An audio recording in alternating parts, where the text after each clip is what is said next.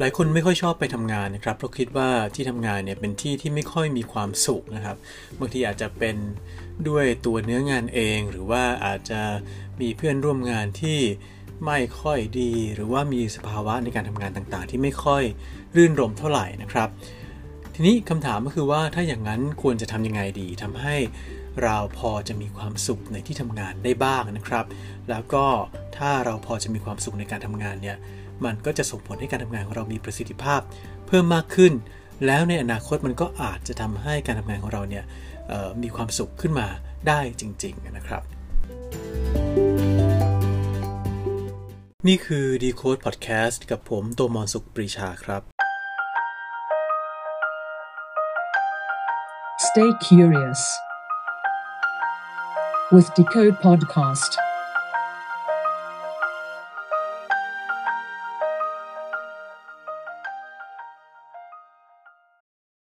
ที่จริงแล้วมีคำแนะนำมากมายนะครับที่ทำให้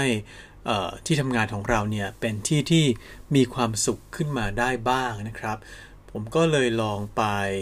ค้นหานะครับในเรื่องคำแนะนำต่างๆที่เกี่ยวข้องกับการทำให้ที่ทำงานมีความสุขเนี่ยแล้วก็ประมวลเข้ามาด้วยกันทั้งหมดเนี่ยได้มา8ข้อนะครับเดี๋ยวลองฟังกันดูครับ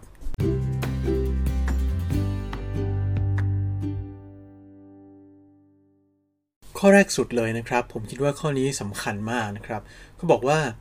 อะไรที่มันเป็นปัญหาส่วนตัวเนี่ยก็ให้เก็บเอาไว้เป็นปัญหาส่วนตัวนะครับเรื่องนี้จริงๆแล้วฟังดูเหมือนแบบไม่น่าจะเป็นปัญหาเท่าไหร่นะครับแต่จริงๆแล้วเนี่ยในสังคมออฟฟิศแบบไทยๆเนี่ย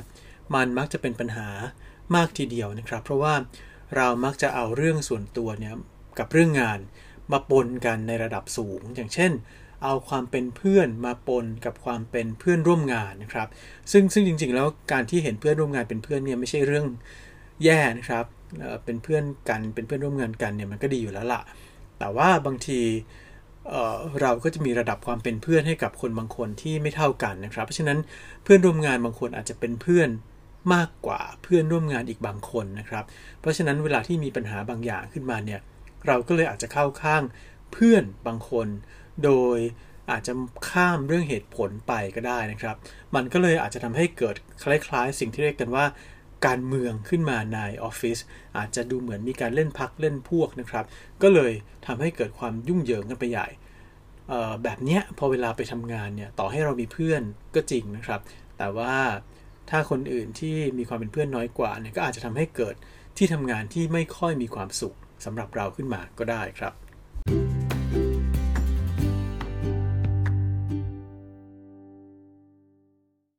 ข้อที่2เนี่ยนะครับก็คือการหาเพื่อนร่วมงานที่เข้าใจแล้วก็มีเป้าหมายร่วมแบบเดียวกันอันนี้ไม่เหมือนข้อที่แล้วนะครับเวลาที่บอกว่าให้หาเพื่อนร่วมงานเนี่ยความจริงแล้วเพื่อนร่วมงานที่ว่าเนี่ยอาจจะไม่จำเป็นต้องเป็นเพื่อนก็ได้นะครับเพื่อนร่วมงานก็คือเพื่อนร่วมงานในแบบมืออาชีพนะครับที่เข้าใจกันในเรื่องของการทำงานระดับหนึ่งนะครับแล้ว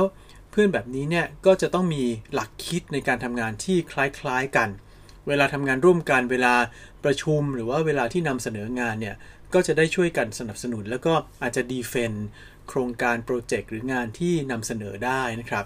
เพื่อนแบบนี้ไม่จำเป็นนะครับว่านอกเวลางานจะต้องสนิทสนมกันจะต้องไปแฮงเอาท์ด้วยกันไปดื่มหลังเลิกงานไปกินข้าวด้วยกันอะไรเงี้ยอาจจะไม่เป็นแบบนั้นเพราะว่าอันเนี้ยมันสำคัญมากก็คือเพื่อนร่วมงานแบบนี้เนี่ยเป็นเพื่อนร่วมงานที่มีความเป็นมืออาชีพนะครับแล้วอาจจะเป็นเพื่อนสนิทก็ได้ในที่สุดนะครับแต่ว่าในอีกด้านหนึ่งก็สามารถที่จะแยกแยะระหว่างความเป็นมืออาชีพกับความสัมพันธ์ส่วนตัวได้ก็ได้เหมือนกันครับ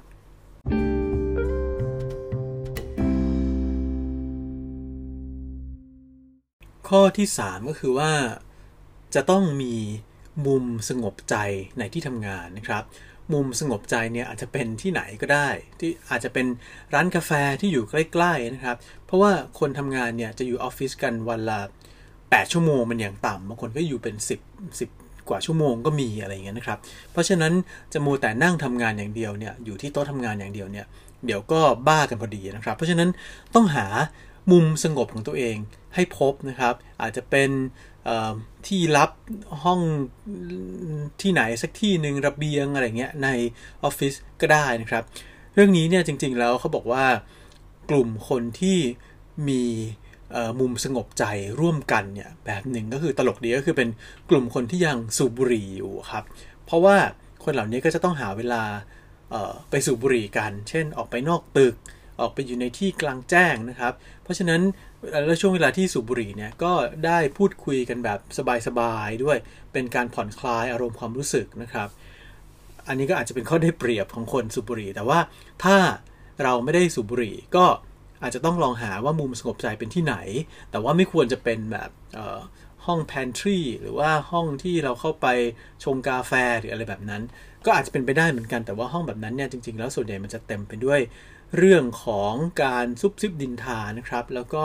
อาจจะไม่ทำให้เราเกิดความสงบใจได้จริงๆที่สงบใจอาจจะเป็นโต๊ะบางที่ในสวนใน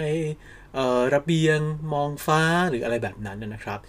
ซึ่งอันนี้ก็เป็นเรื่องจำเป็นนะครับที่จะต้องออกไปหามุมสงบใจเอาไว้นะครับเวลาที่มีเรื่องมีราวหรือว่าอยากจะผ่อนคลายอะไรเนี่ยก็จะได้หลบไปสัก10นาทีเนี่ยกลับมาก็จะทำงานได้อย่างมีความสุขมากขึ้นครับ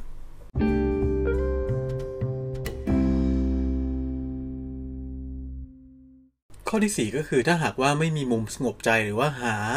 มุมสงบใจไม่ได้จริงๆเนี่ยนะครับสิ่งที่เราอาจจะทำได้เนี่ยก็อาจจะต้องลองตั้งเวลานะครับถ้าหากว่ามีคอมพิวเตอร์ก็อาจจะเลือกหรืออาจจะใช้มือถือก็ได้ในการตั้งเวลาโดยใช้แอปเนี่ยนะครับมันจะมีแอปที่คอยเตือนเรานะครับอย่างเช่นทุก40นาทีต้องลุกไปดื่มน้ำนะครับไปเข้าห้องน้ำอาจจะขยับตัวหรือว่าทำโยคะแบบเบาๆอยู่กับโต๊ะทำงานก็ได้นะครับอีกอันหนึ่งก็คือที่สำคัญถ้าหากว่าทำอะไรไม่ได้จริงๆเนี่ยที่สำคัญก็คือต้องลองหายใจครับหยุดแล้วก็สูดลมหายใจลึกๆอาจจะนานสัก1นาทีอะไรอย่างเงี้ยครับอย่างน้อยก็ทุกๆ1ชั่วโมงเนี่ยมันจะเป็นการทำให้เราหยุดมาอยู่กับตัวเองแล้วก็ย้อนกลับมาอยู่กับตัวเองซึ่งก็จะทำให้เกิดความสงบแล้วก็จะทำให้การทำงานของเราเนี่ยดีขึ้นแล้วเราก็จะมีความสุขขึ้นมาได้นะครับอันนี้คือง่ายมากคือแค่หยุดหายใจเท่านั้นเองครับ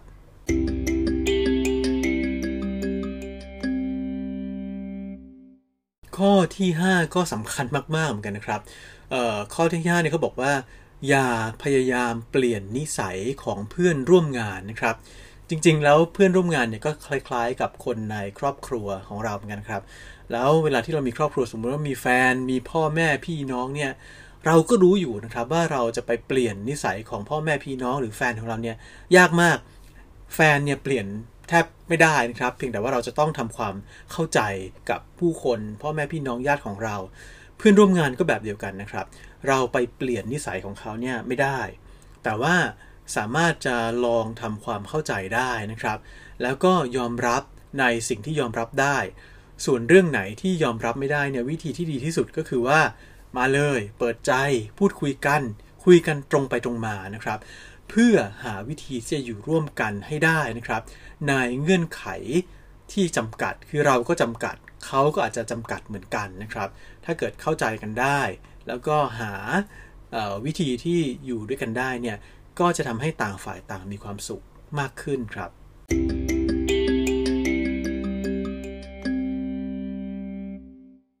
ข้อถัดมาคือข้อที่6เนี่ยนะครับข้อนี้จะเรียกว่ากาลามสูตรก็น่าจะได้นะครับนั่นก็คือเขาแนะนำว่าอย่าเชื่อในสิ่งที่ทุกคนพูดนะครับคือเวลาที่เราอยู่ในออฟฟิศเนี่ยมันจะเป็นสังคมเล็กๆอันหนึ่งแต่มันก็เป็นสังคมการเมืองด้วยเหมือนกันเพราะว่าจะมีการบริหารอำนาจบริหารความสัมพันธ์กันอยู่ตลอดเวลานะครับเพราะฉะนั้นเวลาที่อยู่ในออฟฟิศเนี่ยมักจะมีคนมาพูดโน่นนั่นนี่ให้เราฟังอยู่เสมอนะครับซึ่งส่วนใหญ่เนี่ยเราก็ควรจะฟังแหละอย่างหนึ่งเพื่อให้รู้ข้อมูลความเป็นไปต่างๆคนนั้นทำอะไรคนนี้ทำอะไรนะครับแต่ฟังแล้วเนี่ยต้องฟังหูไว้หูนะครับอย่าเผลอเชื่อไปแบบเต็มตัวนะครับไม่ว่าจะเป็นข้างไหนใครก็ตามเนี่ยมาพูดอะไรก็แล้วแต่เนี่ยอย่าเชื่อแบบเต็มตัวต้องเผื่อใจเอาไว้นะครับว่าอาจจะมีความเป็นไปได้ทางอื่นอีกนะครับต่อให้คนที่มาเล่าให้เราฟังเนี่ยเป็นเพื่อนสนิท นะแต่ว่าเราก็ต้องตรวจสอบไอ้ความเป็นไปได้อื่นๆด้วยว่ามีไหมนะครับแล้วเดี๋ยวอีกสักพักหนึ่งอาจจะมีอีกคนหนึ่งมาเล่าอีกเรื่องหนึ่งที่อยู่ในมุมตรงข้ามให้เราฟังก็ได้นี่ถ้าหากว่าเผื่อว่าเราไปปักใจเชื่อแบบนึงแล้วเนี่ยเวลาเจอข้อมูลใหม่ๆบางทีมันทำให้เราไม่สามารถที่จะมองเห็นภาพใหญ่ทั้งหมดได้นะครับเพราะฉะนั้นก็ฟังทุกคนเอาไว้แต่อย่าเชื่อในสิ่งที่คนต่างๆเหล่านั้นพูดแบบ 100% นะครับ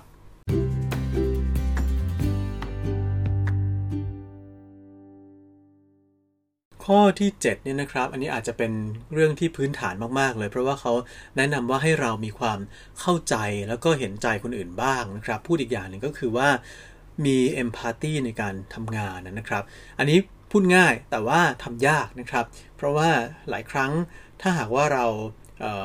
เป็นคนทำงานที่ทุ่มเทมากๆนะครับเคร่งครัดมีความวิริยะอุตสาหะในการทำงานมากอยากเห็นงานก้าวหน้าเนี่ยบางทีเราก็อาจจะพยายามทำงานให้ดีโดยที่ไม่ได้สนใจความรู้สึกความสามารถหรือว่าอะไรล่ะความคิดเห็นของคนอื่นนะครับเรื่องนี้เนี่ยจริงๆแล้วก็ต้องหาสมดุลให้ได้นะครับเพราะว่าเราจะทำงานที่ดีเนี่ยออกมาไม่ได้เลยถ้าหากว่าไม่มีเพื่อนร่วมงานที่ดีแล้วก็สนับสนุนเรานะครับการเร่งเดินไปข้างหน้าโดยไม่ใส่ใจกับคนอื่นๆเนี่ยอาจจะไม่เกิดผลดีเท่าไหร่นะครับแต่ว่าถ้ามัวแต่ไปเข้าใจพยายามบำบัดกันและกันเห็นใจโน่นนั่นนี่นั่งคุยอะไรอย่างเงี้ยนะครับไอ้นั่นก็อาจจะมีปัญหาอีกแบบหนึ่งขึ้นมาทำให้งานไม่เดินเพราะมัวแต่ว่าไปสนใจเรื่องอารมณ์ความรู้สึกของกันและกันมากเกินไปนะครับฉะนั้นก็ต้องหาสมดุล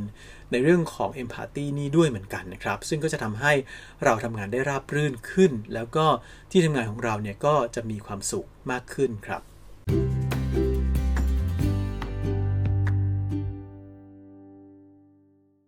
มาถึงข้อสุดท้ายนะครับข้อสุดท้ายนี่อันนี้ก็สำคัญมากๆนะครับเขาบอกว่าอย่างนี้ครับเขาบอกว่าเวลาที่เราทำงานเนี่ยมันมักจะมีสิ่งที่เรียกว่า bad mood cycle นะครับก็คือเป็นวงจรอารมณ์ไม่ดีอารมณ์เสียนะครับสมมุติว่าเพื่อนร่วมงานของเราเนี่ยถูกลูกค้าตำหนิมาถูกหัวหน้าต่อว่ามานะครับไอ้ความอารมณ์เสียเนี่ยหรืออาจจะเรียกว่าความมาคุก็ได้มันอาจจะแผ่ออกมาจากคนคนนั้นนะครับแล้วก็ปกคลุมเป็นบริเวณกว้างนะครับยิ่งถ้าหากว่าเรานั่งพูดคุยด้วยหรือว่าพยายามทำความเข้าใจกับเรื่องต่างๆรับข้อมูลต่างๆเข้ามาเนี่ยเราก็อาจจะรับเอาไอ้สิ่งที่เรียกว่า bad mood เนี่ยเข้ามาใส่ตัวเราได้แล้วเราก็จะแผ่ไอ้ bad mood เนี่ยออกไปหาคนอื่นอีกมันก็เลยเกิดเป็น bad mood cycle ขึ้นมานะครับเพราะฉะนั้นอันนี้ก็ต้องระวังอย่าไปรับเอาอารมณ์เสียๆหรืออารมณ์ร้ายๆต่างๆเนี่ยมาใส่ตัวนะครับแต่ก็จำเป็นต้องรับข้อมูลนะครับต่างๆมาเอาไว้ด้วยว่าเอ๊ะสมมุติว่าเพื่อนถูกลูกค้าตำหนิมาแล้วเราต้องดีลกับลูกค้ารายเดียวกันเนี่ยเราก็จะต้องได้รับข้อมูลเราก็จะรู้ข้อมูลว่าลูกค้าไม่ชอบเรื่องนั้นเรื่องนี้ก็จะได้หลีกเลี่ยงนะครับเป็นต้นแต่ว่าตัวอารมณ์เนี่ยอย่ารับเข้ามาด้วยนะครับแต่ว่าเราจะรับมือกับไอ้ bad mood cycle นี้ยังไงเนี่ยก็ต้องไปดูในสถานการณ์ต่างๆว่ามันเกิดอะไรขึ้นนะครับก็ถ้าหากว่าทำได้นะครับก็จะทำให้การทำงานของเราเนี่ยมันมีความสุขมากขึ้นครับ